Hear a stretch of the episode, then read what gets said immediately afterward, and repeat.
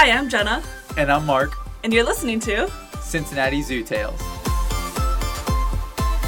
All right, welcome back, everyone, to Cincinnati Zoo Tales. Yeah, we're really excited to have all you listeners back for another episode. We really appreciate it.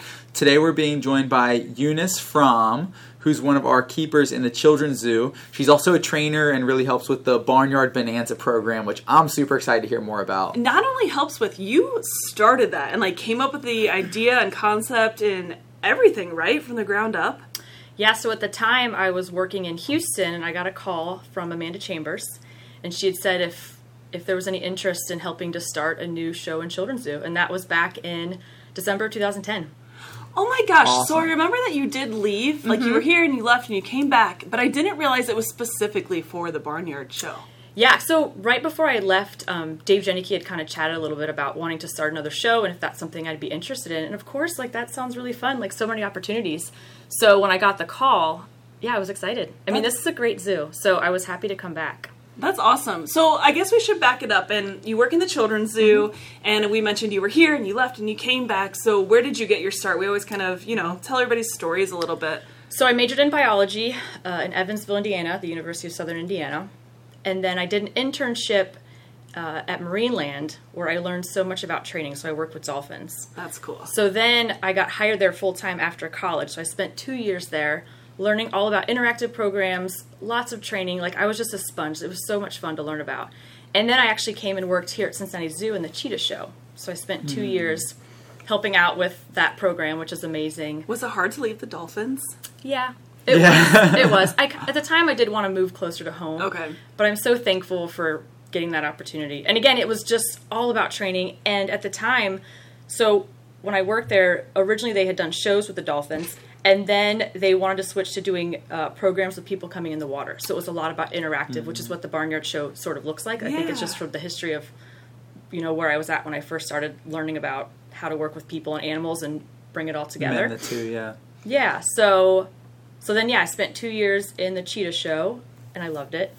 And then I went to work in Houston since I wasn't full time, and then here I am. I'm back. Wow. So you've been back and forth a Mm-hmm. few times, which is really cool. So, what took you to Houston? So again, I wasn't full time in the Cheetah Show, so I was just kind of looking at other opportunities, and there was a full time position down at the um, the downtown aquarium. So tigers, parrots, birds of prey. You have quite the range of Yeah, a little bit of everything. What's fun though is people are like, you did it backwards because you know you started with dolphins, cheetahs, like all these amazing, exotic, iconic animals, and then here I am working in the children's zoo, and I love it. Good. Well, do. I That's love okay. it. Mm-hmm. And there's always something fun about every animal. You can always find something you enjoy, sure. but also you you did a bunch of really cool things and Mm-hmm. got an experience with a wide variety, and now you found something you love. And honestly, who doesn't love the mini Juliana pigs, Yeah. right? oh my Yeah. I had no idea. So I'd never worked with pigs before. Uh, so when I started in the children's zoo, we were kind of brainstorming on what what do we want the show to look like, what animals are going to be part of the show. And uh, Megan Kate at the time, she was like, "Would you be interested in working with pigs?" I'm like, "I've never worked with pigs." And then we got these three pigs, and I didn't realize how smart pigs are, how much fun they are to work with. Yeah, I love those three little pigs: Magnolia, Thatcher, and Cinder. Yes. Magnolia. For any of our um, listeners that have been to the zoo or come to the zoo often, especially members, I'm sure you've seen Eunice out and about because you walk a lot of different animals. But the pigs are are ones that I hear like people talk about. And they roll out a red carpet. They can greet you in the morning. Yep. Yeah, go ahead. Tell us Yeah. a little bit about them. So um, pigs they naturally like to root. So teaching them to roll out that red carpet was really easy. So it's something that we do for the members, which we'll start it consistently once the temperatures warm up. But yeah, we just walk up to the main entrance. They roll out the red carpet for all the members, and then we walk back. And then we usually try to get them out a couple other times throughout the day. But I mean, these animals naturally like to walk. Um, you know, they're grazers, all these animals. So we walk our pigs, we walk our goats, our sheep, our llama alpaca. We used to have mini cows that we walked. And it's just fun for everyone. The guests get to come up and talk to us. We get to talk about what we're doing with these animals, giving them exercise, enrichment. It's just easy to have those conversations. And it's I love when people are just walking through the zoo, they're like looking at a map, trying to figure out where to go, and then we walk by with pigs, and it's those little fun moments that I think Yeah. are really fun to have. like those surprise encounters, and I feel like we can do that so well with all of our collection, with all of our animals that we have. Yeah, definitely. I think that's one thing to point out is your job is similar to ours, but it's a little different in the sense that you're working with animals that the public can safely interact with for the most part when they follow, you know, certain protocols and are respecting the animals. And so you're one of the the keepers that really enjoys interactions and like mm-hmm. reaching out to the public and being out and seeing people, which is more of a trend these days. You know, it's a more part of our job doing chats and talking with people, but it definitely takes a certain type of person or keeper that is willing to go out and about and do that. But you get to work with animals and educate people and mm-hmm. inspire them.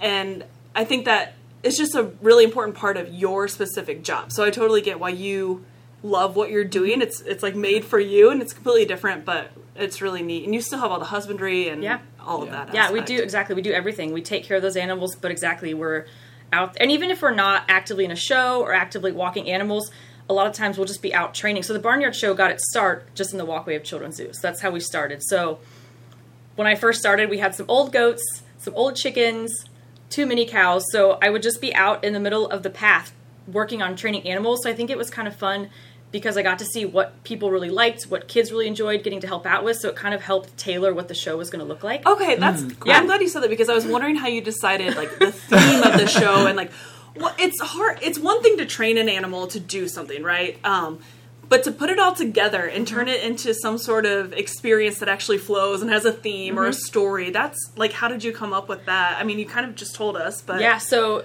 when I first started, there was three goats named Mocha, Rigel, and Archer who have now passed. But when I started, they were about 11 years old, which for a goat, that's older. So I still, they were the first that I kind of started just training in the middle of the path. And it's funny, people like, how did you figure out what to train? I'm like, I just trained things that I would think of with dolphins. Like we would train dolphins to go to guests and do fun things and then come back. So that way the guest and the dolphin, so now the guest and the animal has their own little moment, but I'm not part of it. Plus it's good photo opportunities. Ah, yeah. So I call them away behaviors, but I think I brought a lot of dolphin terminology back to like training goats and pigs. So I just started doing that kind of training in the past. So like a goat will go over to a kid, like get a handshake, come back, or I'll give the kid a hoop and the goat goes and jumps the hoop. But there's like this fun moment where it's just the kid and the animal and I'm just back here, you know. And I think the parents love that getting to see Oh, all for that. sure. So the first couple summers, we didn't even have a fence line. So we were just kind of out there just doing a show. We had no doors on our little stage. And so kids would come up. It was fun doing the show because you had a little bit of space and then the kids kept getting closer and closer. and then before you know it, you had no space, but that means you're doing everything right. The goal here is to get kids like interested and intrigued and get them to want to stick around. So, yeah, so that's kind of how it, the infancy of it. So we didn't have the pigs early on. So yeah, it was goats, chickens, we even had pigeons for a little while. So we'd have the kids release the pigeons. They would fly back over the uh, goat yard to where they were homer pigeons, so back to where they lived. Um, but yeah, we've had Blakely the dog who helped us out in the shows. We've had we even had turkeys help out for a little bit. I didn't know that. I didn't know that either. Yeah, Tyson. uh, so they were here when I first started. So Tyson and Butter, they would just kind of do an A to B back and forth Okay. we actually we had the first couple years callie was a dog who was part of the cheetah show we had her help us out. So she was trained to you don't have to jump through hoops to recycle. So i'd give her a bottle and i'd have a kid hold a hoop and she'd run through that hoop. So and that was all again early on when we didn't really have seating or a stage. So we were just kind of out in the middle of the path. And then about three years in we sort of had a stage built and some seats we also used to do chicken races which was really fun Do you not do them anymore? it's hard with the setup now because there's just the spacing looks a little different. Okay. So yeah, we would part the crowd and we would do chicken races, and kids loved racing chickens. It was, I think their highlight. They would, we would stretch it out beforehand, and I would also I'll never forget this story. There's so many cute kid moments, but I would show like what we're going to feed the chickens for doing a good job running. And this kid, I'll never forget, he, pick, he picked up the mealworm and he just ate it without even hesitation. Oh no! So I was like, oh my gosh, you gotta chew it now. It doesn't crawl back up your throat. You know, those silly stories that you talk about. but I, I love doing what I do, but I, for so many reasons. And one is just those little kid moments that you have throughout doing the barnyard shows. what did the parents do when the kids... I know. well, what's funny is they've been coming to the show a lot, so I think that's why he was so brave. And so he's fine. I see him all the time. upset, like, No. oh my gosh, you let me- Thankfully, they were fine. They were laughing. I think they might have been filming it, so they were having a great time. But yeah, there's like these little moments with kids that you never forget. But that's genius to like how you said you kind of took the behaviors from dolphin and translated it into your show. But like that's genius. I would never think to translate what you use for training marine mammals and have that for pigs and goats and everything else that you work with, and to be able to take that moment to the kid, like you say, the goats walk up to the kid and approach it. It just the level of interaction is totally different, and it really draws them in. I'm sure. And that's Yeah. the thing. Like we have the bird show, which is amazing, amazing. We have the cat show, which is great. So it's the barnyard show had to have its own niche. Yeah. But I think what we could really do in the barnyard show is again those little interactions with the animals going to the kids. So I feel like yeah, that's what we really worked hard on. Is kind of you know, doing doing that. Yeah, I mean, I think it's really cool that the animals are trained well enough that you can send them away and they come back and they'll have a safe interaction with the kids. Um, but kids are getting to see animals do things that are.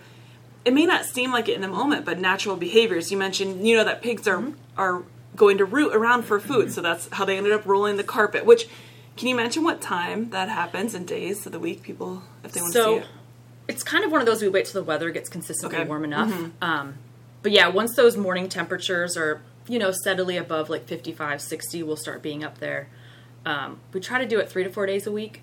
But again, if it rains, the pigs aren't big fans of So it's walking in the rain. weather permitting, and usually like right at nine a.m. Yeah, right before nine. Um, yeah, we're up there and they have the carpets ready for us and the pigs roll it out. And yeah, like you said, we try to focus on those natural behaviors. So goats, they're great climbers, so we have lots of climbing. And then I even like to talk about goats love to chew because every kid's been in the goat yard and the goat was chewing on their shirt. So we taught the goats to ring a bell just by utilizing that chewing behavior. And then the pigs in the show, we have bowling pins, but we talk about that natural rooting instinct. So they just knock those things over. And then we have chickens that ring the bell, but they naturally peck at things. So they're just trained to peck at the bell. So I try to talk about exactly the natural things that the animals do, but have some fun with it at the same time. Definitely. What do you think is your favorite behavior that you've trained for these specific animals? I think the most challenging. So um, we talk about recycling in our show. So we have the pigs take a bottle.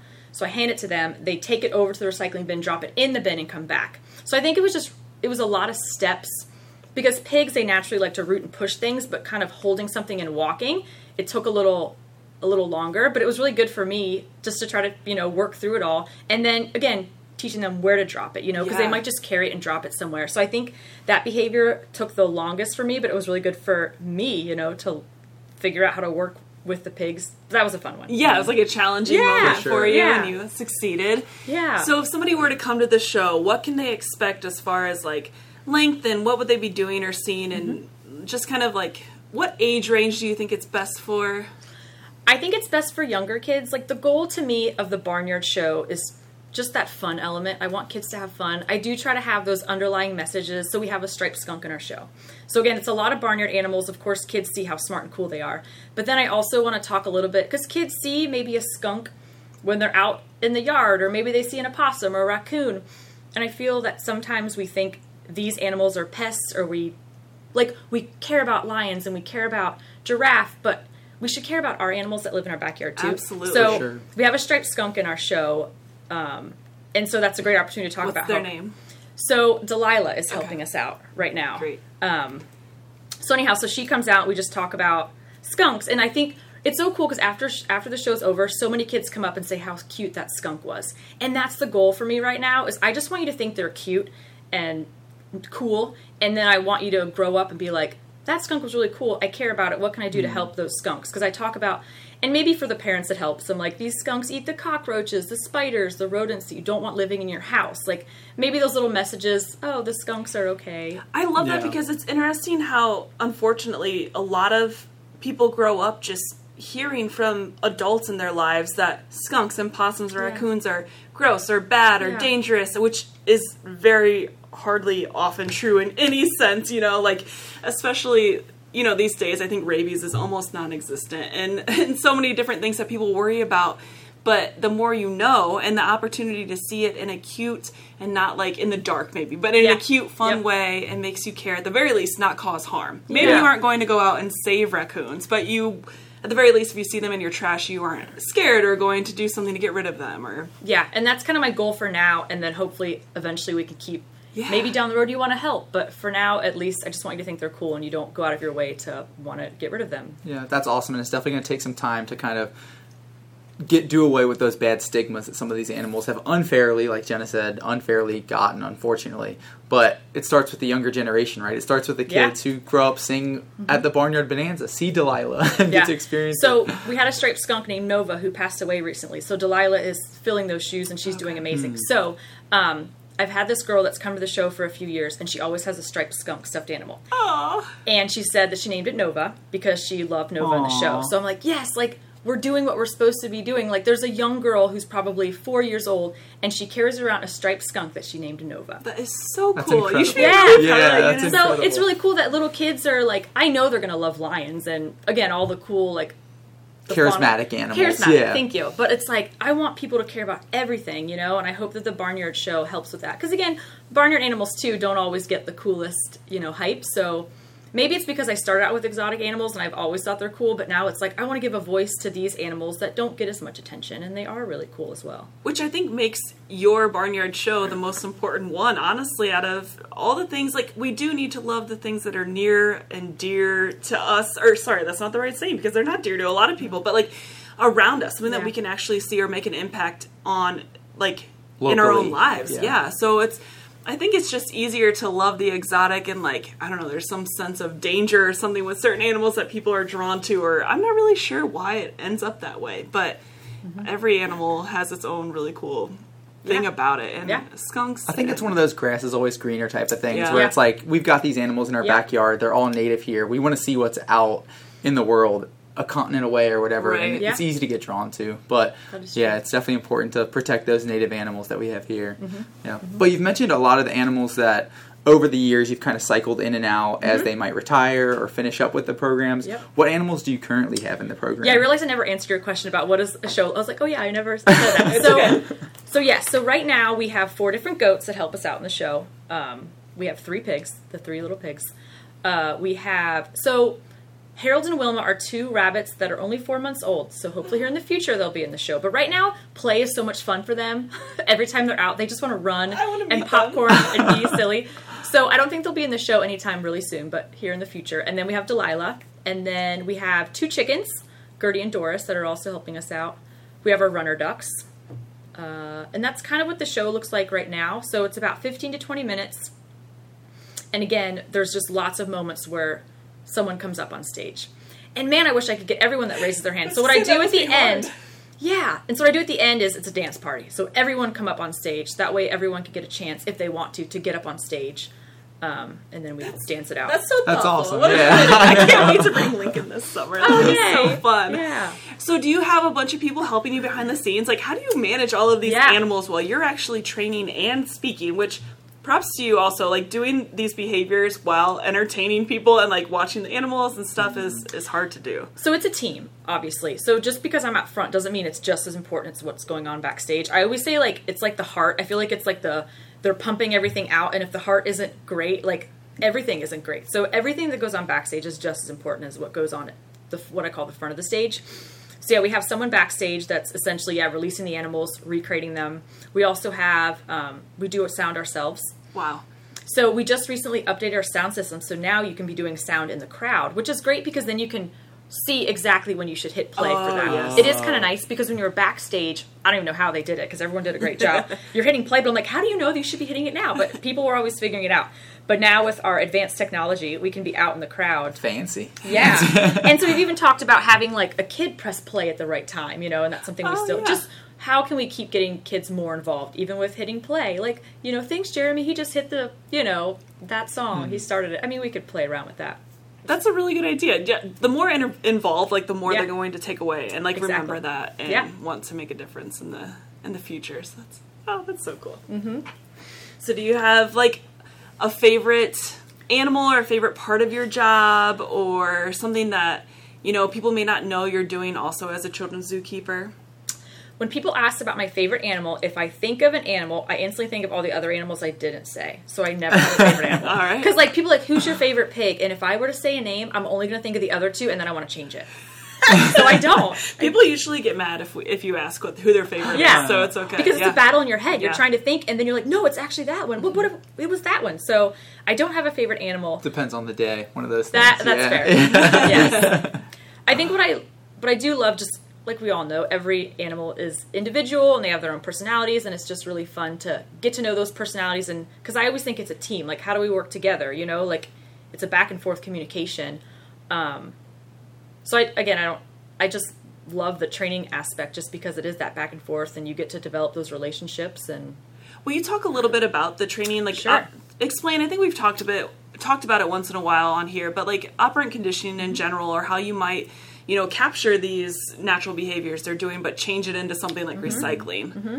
So yeah, so we do a little bit of capturing and like the shaping process. So Nova, one of our striped skunks, she had started offering what we call this moonwalk behavior. Oh, So we had her in a classroom. I think she smelled something up high. So she was just like w- doing a moonwalk, walking backwards. And so it was one of those at the time she knew what a clicker meant, which essentially we had paired a, a click sound and food. So anytime she heard that sound, she was going to offer that again because she wanted that food that came along with it. So her moonwalk we captured because she would just sit around a classroom moonwalking away. So we would click and feed her, and she kept offering that behavior. So then over time, we just kind of gave her a little hand signal, which was a simple thing. Uh, so yes, we've done some capturing of just behaviors that are offered that are really neat. And then we've also shaped behaviors. So we always just try to figure out what's reinforcing and motivating to an animal. A lot of times it's food, but Harold, our new bunny, he is so motivated by scratches because he's on free feed right now. So hmm. right now, like just working on crate training him, but he's not that interested in that piece of lettuce because he has grain all day, but he loves scratches on his head. So it's fun. Like he'll come over to me, but if I'm kind of have the crate nearby and I'm trying to get him to crate, like I know he wants me to scratch him, but it's like if you just get in that crate, I'll scratch I'm you. to scratch you. So it's like again, we're figuring out knowing that individual, and so essentially it's just trying to get them to offer something, and then you reinforce it with food or scratches, and then once you have established like a little step, then it's like the next step. So it's all about those small steps. Like again, I wouldn't like people. I think sometimes when they start to train, they they try to go so far. Like just think about that little step that's getting to you hmm. to the end goal. Like with the pigs recycling, you know, the first thing I was just trying to get them to hold something, hold something, you know. And then even if you just took a step, like I would get them to hold something and just walk away quickly and like, where are you going? And then they would start to come towards me before they even realized they hadn't dropped the bottle, you know, like because that was the next goal. And then it was like, where are you going? And then when do I drop it? You know, so you just have to think about the little steps getting up to that desired goal and be really creative too like if you're going down a path with your training and it isn't working it's okay to kind of change course and try something different because i've definitely i mean everyone has you know you're you're just not making the progress you hoped for so it's just being really patient really creative knowing your animal like knowing like how much you can do with that animal before they're like ready to do something else Yeah. Um, but I do. I love it, and there's always things to learn with training. The the field's always advancing.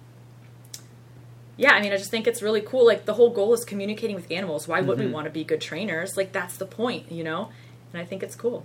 I do think Yeah. training is definitely for some people and not for others. And the people that are into training and are really good at it, it's always so impressive to me. But I think it is, like you mentioned, it's communication and finding out what your animal will be motivated for and, you know, kind of just building that relationship, which is one of the most like rewarding things to hmm. me. So training kind of comes back into that and like the relationship building and trust with your animals and finding out what their favorites are. So what are some of the like pigs and the goats? What are their reinforcers?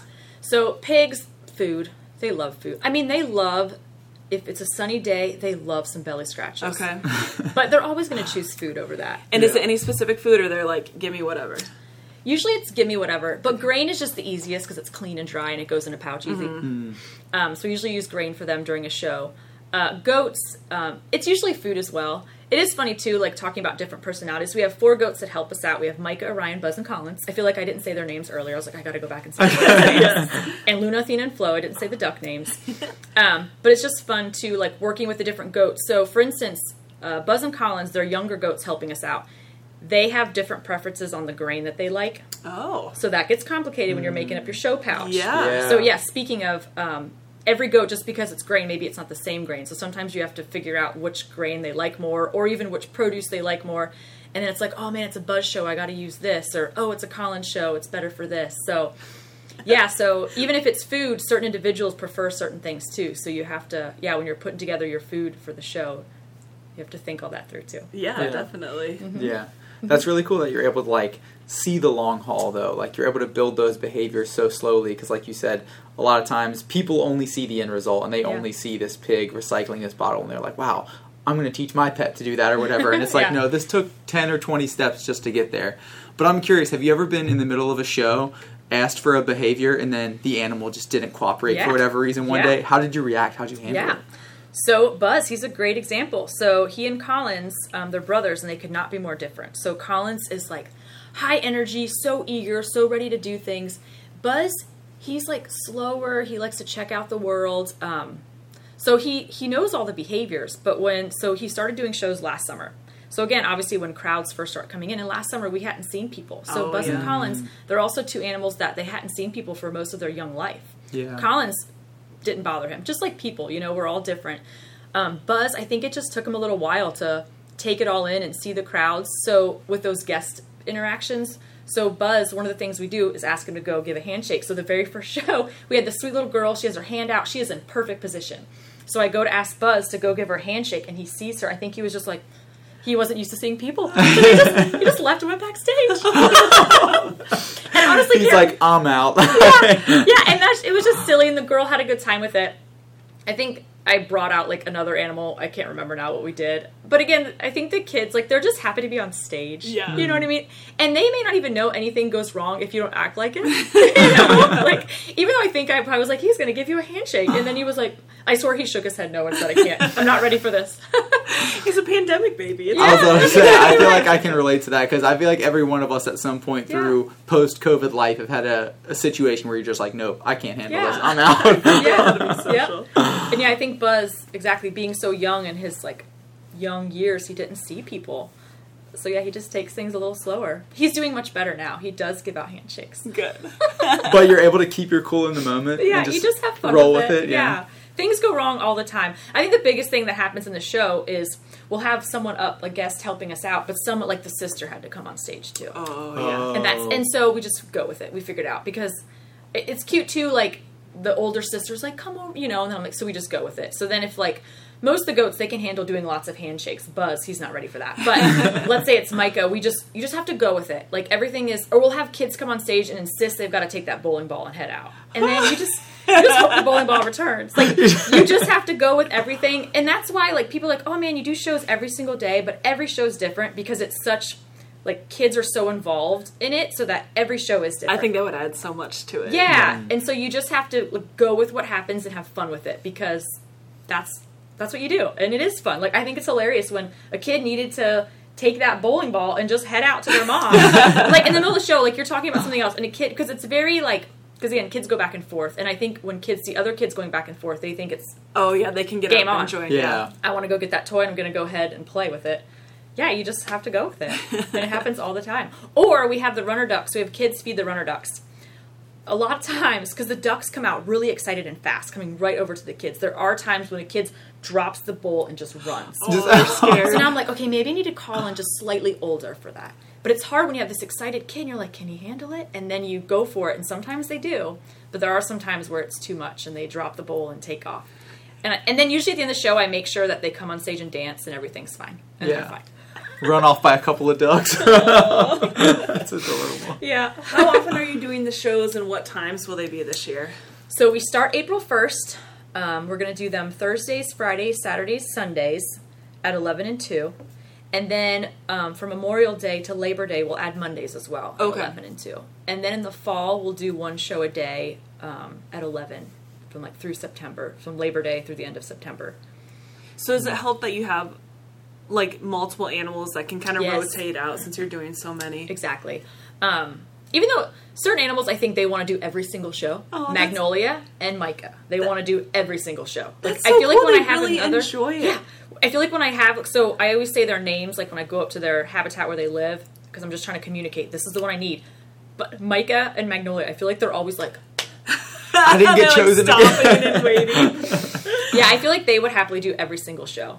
Um, That's Yeah. so cool that they have fun and enjoy it. And I mean, obviously, none of them have to do it, and they're Right. getting Exactly. rewarded, and it's all you know, yeah, operant conditioning or you know their Mm-hmm. choice essentially. But it's really neat when you see an animal that wants to participate, and it's really Yeah. obvious. And you're like, sorry. It's And I feel like that's our goal since again that's kind of their job. We need to figure out how to make it so that it's fun for them too, you know? So that's always the goal. And so it's nice to see when they weren't well, I mean, you want them to be chosen, but yeah, I'm like, okay, we're doing everything right. They're all eager and ready yes, to go. exactly. Yeah. So, what does the rest of your day look like in Children's Zoo when you aren't doing shows or you aren't training? I mean, just like you guys know, every day's different. So obviously the the most important thing is make sure your animals are healthy. Make sure again, they're getting something enrichment every day. Their diet is made up every day. It's correct, it's right. Um, but then every day is different. So again, we're out, like I said, walking a lot of animals. There's habitat maintenance. Fence lines are, you know, falling off. I mean, also with us being out in the crowd, it's like make sure there's no trash anywhere. You know, mm-hmm. Mm-hmm. and our animals too. Again, since a lot of people can come up and interact with them, I think a lot of times it's just kind of going up and checking in, and I mean, there's always raking and cleaning. So it's it's kind of everything, you know, setting Yeah. up for the show. I mean, the show itself, you know, runs 15 to 20 minutes, but before that you're getting all the props you're crating up all the animals and then after the show you're you know taking everyone home you're cleaning all the crates um, and then you do it again you know that afternoon so it's busy i mean you're very busy but i mean days go by fast Yeah. It's part of it, yeah. yeah So the whole show for you is probably about an hour of a time commitment between your prep work at the start and then your closing work at the end. Yeah. Yeah. Mm-hmm. And then again, like something in the show, like oh man, that animal, like something was off, like the animal didn't do it right, so I gotta like maybe train it in between shows and see what I can do to communicate better because clearly, like it's always on us, right? That I didn't do something right, or you know. So anyhow, like if something goes wrong, you got to figure out when you're gonna practice with that too. But to do that twice a day, man, you guys are busy over there. That's yeah. A lot Yeah. for sure. Yeah. Do you take the animals out for walks just when it's opportunistic, or do you have like schedules, or are there some that need more exercise than others?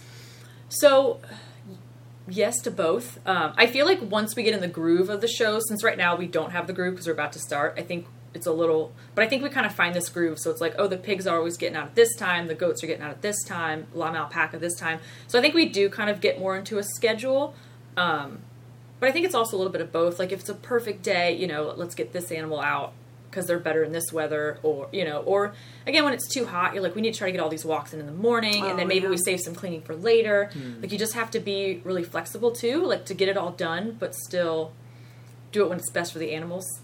So if you're a guest coming to the zoo, it's just going to be a random surprise if you are out and about and you see pigs walking by, Yeah. or llamas, or alpa- alpacas, or goats. Um, and are the visitors allowed to touch the animals or interact with them while you're out walking? It depends. Um, most of the time, yes. Um, we always try to be proactive and talk about when is a good time to come up and touch. I do also love when guests always ask if they can touch. I think that's the best thing. And I always try to reinforce that. So if a guest asks, I try to say yes. It is hard when it's really crowded because I would love everyone to get to touch that animal. But if it's a, it's a large crowd and you're walking through and you say yes to this person, you're instantly people. Everyone. And then I found because I've tried it, but I want to make sure the animal's comfortable. I've also found that at the end of the day, sometimes if it's really crowded, I eventually have to keep going, and I think that I uh, honestly upset more people than maybe. So it's tough, Ah, like yes. navigating what's the best to do, like get this group and really give them the best experience, or then I feel like some people kind of get upset because they can't touch. So you kind of have to go back and forth with Right, and you still have to like keep the animals moving and Yeah. get them back, and make sure they're some point. comfortable too, because again, on a crowded day, you know, Yeah, Everyone closes in on them, yeah. Yeah, so Yeah. it's again thinking about what's best for the animal first, and Mm-hmm. then we want to make sure that everyone gets a chance to have a good experience. But we got to think about the animals first. Definitely. What are the llama and alpaca names? We have Willie, and then we say Zach and Quick, but it's actually Alzaca and Nestle's Quick. Zach and Nestle. So those animals, um, they are not fans of being touched. So we usually will walk them in the morning before it gets too crowded. So Mm-hmm. typically between like nine and ten, if they get out, that's when we'll walk them. But yeah, they're large, they're impressive looking. They're very impressive. They're Yeah. my not. I know you just said you don't have favorites, but they're my favorites Oh, to see walking they? around the Oh. zoo. I love it every time. And Willie, he's a social guy. He loves to go up and the way he likes to say hi is he just wants to go up and put his face right in your face. and I always tell people if you're really still, Willie will be all over smelling you. But if you try to reach out, that's when he'll probably take a step back. So if Hmm. people do a good job just being still, Willie he loves to get up in people's faces and smell and Is he a llama or an alpaca? And can you tell us the difference? Sure. So he's a llama, and then the other two are alpacas. The biggest difference I always tell people uh, llamas are usually bigger. They're the animals that have been used to help carry things. Um, alpacas, it's more about their wool. Um, so we actually have two different types of alpacas, which is kind of fun. We can talk about the different fleece. Uh, even though Willie, our llama, he's pretty small. So when I say that, I'm like, but in this case, but again, individual, he's a pretty small llama, but typically they're bigger. And then there's all this things with like the ears, like the llama has the more banana shaped ears, which he does, but I feel like it isn't that different. Like if I say that, because I see it, but I feel like if you don't see the llama alpacas a lot, it's hard to like. So I mean, I get it. It's hard to tell them apart. I feel like the alpacas though, they're just they're they're fluffier on top too. Okay. But again, it is hard sometimes to tell them apart. To me, like the uh, the llama's faces are longer. So they're all domesticated from that's the South American camelids, so the vicuñas and the guanacos. Even though I'm not sure how to say that, I feel like people say that word differently. Um, so the alpacas are domesticated from the vicuña, and then the llamas are from the guanaco. Okay. I've heard. I've heard both. I've heard guanaco and guanaco. I've heard the- Same. a lot of different pronunciations. As far as I'm concerned, it's right. You're correct. Everyone's everyone wins. Um, but again, similar similar climates are their original ancestors. Okay. Up high in the mountains too. So again, they like it cold. I mean, in the wintertime, you'll like go out there and they've just got I mean, they have a shelter, but I think they just like being out in the elements. I mean, again, that's their like native so again, if it's snow, they'll have icicles hanging from their eyes. I'm like, "Are you fine?" And I guess so. Are you fine? Yep, I sure Yeah, am. and we shear them once a year, but obviously we do it. Uh, we'll do it here soon, so April, May. That way, it's nice and short, and then it's nice and thick again for winter. What do you do with it? And can we have some for enrichment? Yes, Okay. absolutely. So, um, yeah, so a while ago we had a teen program who would actually spin it and show people how to do it. So cool. I was going to say, Oh, I cool. thought we used to get it, and then you were doing something with Yeah. it, and Yeah, so pre-COVID, which I know things are slowly coming back, so we'll see if that comes back. But no, we're happy to give it out for enrichment. We've saved it. And I feel like we have. If not, yeah, we'll in the make past we've gotten it, Yeah. but yeah, I wasn't Yeah. sure if you Yeah. started doing something different with And it. And same with the sheep too. If you want Yes, some sheep wool, Yep, the sheep get sheared as well. John and Amani, dogs, they Okay. love all that. Yeah, Yeah. all our animals Yeah. love it. Absolutely. I love having like help from other animals. So we collect, you know, the sheds from snakes, Mm-hmm. and like when we do um, hoof trimming on our giraffe or elephant, work Elephant on elephant feet, yep. Um, we will give those shavings or parts of these animals to predators, and they usually go crazy for it and roll in it, and it's a lot of fun. Our So, pigs yes. are scared of snake skins. really so interesting. They're so just like chill, confident. No snakeskin. And I remember, um, I don't know if it's the same now. Um, in the cat show, Francis, when he was young, he was also scared of snakeskin, which is why I was curious to see these pigs. And again, maybe that's Huh. changed. I haven't seen Francis recently. trying to think but- of like a natural history moment that would make sense. Why I think they would it's be smart though. of I mean, yeah. avoid. I mean, I guess babies could maybe be predated on Yeah. by Yeah. snakes. yeah, snakeskin is yeah naturally like we do not want to be a part of that. Yeah. Yeah. fun, different types of enrichment. Interesting.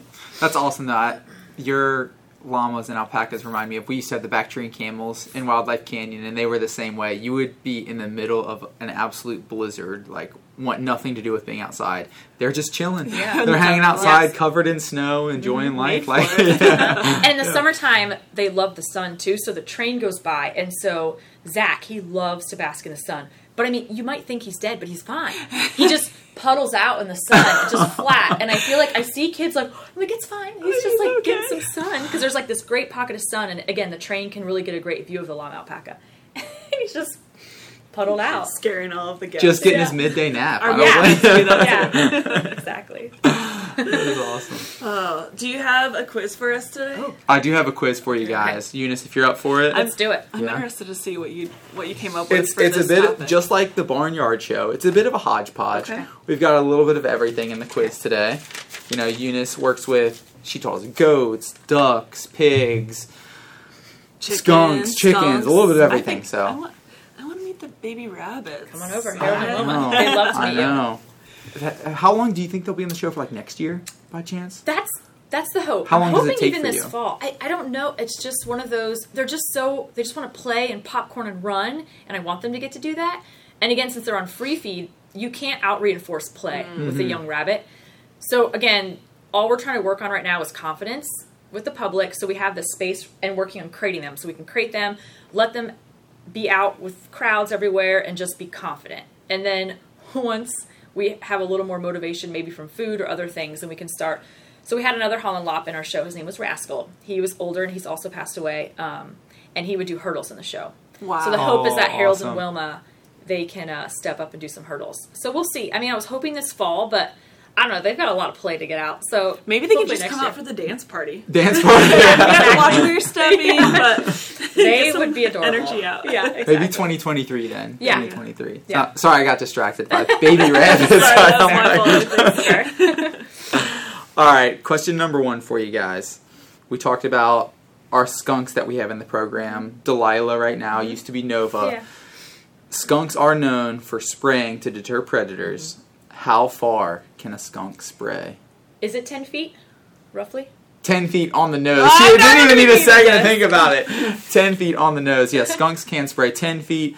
They say the odor can be smelled from about a mile, a mile and a half away, which is pretty strong. But like we talked about with all these native animals, if you just leave the skunks mm-hmm. alone, don't pester them, don't badger them, they're going to leave you alone. So keep I'm- your distance respectfully. I'm not totally sure about this, but I'm sure it takes a lot of energy to like spray and probably is their last resort. So Yeah, absolutely. They do all that. You know, they're stomping their feet. They're bushy tails, like the spotted skunk does that fun little handstand. Yeah. I agree. That's the last thing they want to do because of all the energy it takes. So it's most likely going to be like a dog or something pestering it enough. If you Or a just walk up to coming it at and you. see it, yeah, the Yeah. cars are probably the worst issue for skunks. But Yeah. as far as like if you would come across it, if you see it and back away, I'm sure you'll be fine. It's gonna Yes. run the other way yes, too.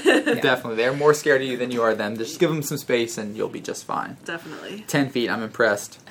All right, we talked about some of our bunny, baby bunny rabbits we've got in the show coming up.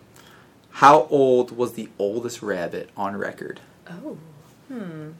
Named tell me what- Flopsy. Can you tell me what type of rabbit? Ooh, I do not have what type Hmm. of rabbit in front of me. Hmm, oldest rabbit. I don't know. I don't know the average lifespan I of mean, a it rabbit. depends. Like the bigger rabbits, I feel like oftentimes they don't live quite as long, but the smaller guys can live a little longer. I'm gonna guess 18. I feel like that's. Ooh. 18, Jenna. Do you have a guess? I don't know. I guess my guess would be the average is like seven or eight, but I could be completely wrong. Mm-hmm. So I guess twelve. Eunice is almost on the money my again. gosh. 18 years, 10 months. Oh my gosh. Wow, 10 months, And almost so more 19. than double, like an average. Yeah, average lifespan. So his name was Flopsy, lived in Australia. Oh, Australia. Yeah. we love Australia. Yes. yes. All right, moving along now to the goats. When was the first goat believed to be domesticated? Oh, Timelines I'm really bad oh, with. oh, me too. Because weren't sheep like kind of like one of the real first? That sounds right to That me. sounds right to me, yeah. So then, but I, I'm really bad with my timelines. Mhm. I'm about to embarrass myself. I, I, know, I don't want to say anything to him. I was worried when I said sheep, but I don't want to embarrass myself. Sometimes I give these off the wall questions just to embarrass Jenna. Yeah, Just- works well. it's not too hard. No, I'm kidding. guessing 1798. 1798. You're looking at me like you're He's like, well, that's gonna be embarrassing. well, I just wanted to fill my role of embarrassing myself for the day. All right. Jenna's saying 1798. Eunice, you Now I want to re-guess. You should. No, you guess first. I'm gonna guess earlier. I don't. I'm gonna guess on record because we gotta talk not, about Not right? on record, just believed to be. Oh, oh, it's gonna be early, right? We're gonna be like What are we considering domestic? true. That's very vague. That is very va- that's valid point. Domestic is a kind of a loose term. So, Yeah. you know. I'll take the blame for that one. 1798. I'm gonna say 1300. 1300. All right. The first goat was believed to be domesticated about 10,000 years ago. 1798. It's hard for me to even like accept that people were around People were around that long years ago. Yeah. Yeah. It's believed to be about 10,000 years ago in the Middle Eastern region, Mm-hmm. like the Iraq, Pakistani area. 10,000 Um, years ago. 10,000 years ago. And they said Neo- Neolithic people started to domesticate them so that they had constant access to milk and meat. So smart, Yeah. unlike me. But once again, Jenna, like you're right though. Domestic is a bit of a loose term. Like I don't, I don't think that ten thousand years ago goats were walking across planks in the barnyard show. I think they were jumping through that hula hoop. either. Maybe the flaming hoop, but Just trying to make me feel better. On to the next. On to the next. All right. In what state? This is another one that's believed to be. There's no proof on this one, but believed to be. In what state is the oldest barn believed to exist in the United States? oh, in the U.S. in the United States. Oh, so yes. it's gonna be young. Still standing. In what state? I was about to say 1796.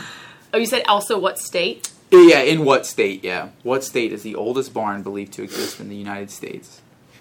This is the Barnyard program, you know. I'm gonna say Massachusetts. Massachusetts? Jenna? Um, I have like literally nothing to base this off of. I'll go with the Texas. Texas. it is actually Massachusetts. Oh my gosh, Eunice is knocking this out of the park. I didn't know she I just thought of when people started hanging out. That's true. I just Good picked point. over there. Yeah, I'm like, let's pick the furthest point. And Eunice did some prep for this. She was clearly doing some research. you research. two, you told her the question. She time. was doing some research. It's believed to be in Salisbury, Massachusetts, about 370 year old, 70 years old. Wow. 370. So that would put it at what year are we in? 20. Too much 22, Yeah, I can't. Was it 1700? A long time ago. I was just answering checks that. out. Yeah, exactly. question I knew ahead that. time. I knew that. Good foresight. Deanna. Good foresight. All right, last question for you guys. There was apparently a TV show in the 60s called Bonanza, What? which I had no idea about until I was curious. Yeah, have so we I said that your this. show is the Barnyard Bonanza? Barnyard Have Bonanza. said Barnyard that out Bonanza. loud? Yeah, I don't Barnyard think we did. Bonanza. Where is the term bonanza supposedly originated? What? I, that's I was like, where did they come up with this term bonanza? So this Like, name was given to the show when I started, and I just kept it. Oh, so I don't okay. know where it, the roots of that. Like what country are you No, asking no. us? Like, what's like what's the what does it refer to? I guess Oh, originally, bonanza. like what does bonanza Party. originally refer to? I would go with party as well. Party. You guys aren't too far off. So it's believed to be originated from um, like the gold and silver rush. When there would be a strike of ore, they'd say it was a bonanza, and then Oh. people would crowd. kind of a Crowd would come out to get the ore. celebration. Yeah, like I'm sure they were partying when they found gold and silver. Yeah, they'd be bonanzaing away. Like the closest I got to almost getting something right. I'm gonna make you do the next quiz, like animal facts or something that. That's what I feel like I'm the worst chance at sometimes. Yeah, well, you'll, like, that's you'll play trivia like, oh, it's about animals. You're going to be so good, and then the pressure's on, and then I'm bad. the uh, pressure's on. yeah. Yeah. The last quiz he did asking about African, the African department in general. I did the worst at, Oh, no. other than this quiz. So their time. That's all I got for All today, right. though. That's Oh, all I got. But no, those those questions are tough because it's hard to even believe anything existed ten thousand years ago, let alone domestic animals. Oof, that, that was a rough one. All right, Eunice. I have another question. It's not a quiz, though. What can I do? Is there anything you talk about in your show? You mentioned, you know, we're trying to get people to love native wildlife and to respect them and, and the fact that there are going to be animals you may not know much about in your backyard. Um, but do you have any, what can I do? Yeah, so again, going off that, we try to talk about, again, with our striped skunk, caring about native wildlife. I think the biggest thing is they need a home. So we have to think about what can we do to help provide a home. So one thing that we do talk about in our show is we have a owl box up. Um, so that's something that we just talk about is because owls don't all the time build their nests. They oftentimes look for a place already, whether it's a, tra- a tree cavity. So if you put an owl box up in your yard, depending on the type of owl you're hoping to attract, though, you'd have to put it facing different directions, even the size of the box. maybe the height or something. Yeah. So if you see an owl or you're trying to attract a certain species, maybe, Maybe do you your want research. yeah. Oh yes, yeah, a great reason to want to attract an owl, other than because you want to see them in your backyard. Yeah. So you can build a nest box for owls, and they'll come use them. Yeah. Or I know you can again do the research on like buying the right type of box Mm-hmm. too.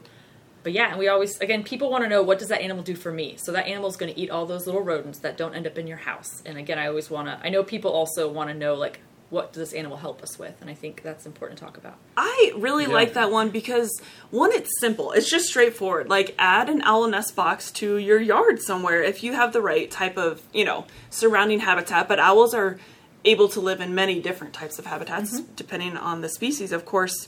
But um, I think that's really fun. Owls are super cool too. You're more likely going to hear Yeah. than see in the wild. But I, I think that's a good one. And I encourage everyone to consider that. Yeah, That's an easy one. definitely. And it's not even like something you you, have to do every day. You do it once. Yeah. And you can make a difference. and like you said, not only does it help with like keeping rodents out of people's yard, which obviously no one really wants rodents in their yard. Mm-hmm. I would argue that rodents are healthy and good for your yard, but you know the normal person probably wouldn't say so. But you But, like, also the get right to see amount owls. Yes. So they are population control Yeah. for the right reasons. 'Cause I think- and a natural one. No poison, Yes. no traps. Yes, because I think again, since we've eradicated so many predators, I think now we have extra rodents. So I agree. Mm-hmm. Like we want everything at the right level, but it's like how do we get back to that? It's like we need to bring bring back some of those predators to keep some of those other animals where they should be because we don't Mm-hmm. want to eradicate anything. We want it to be right. Bring back that balance. Yeah, Yeah, the balance, balance. of the There ecosystem for sure. Yeah. Yeah, that one has like a direct tie For to sure. giving an owl somewhere to nest and sleep, and also helps you and can be really cool to see if you're lucky enough to have one join. yeah.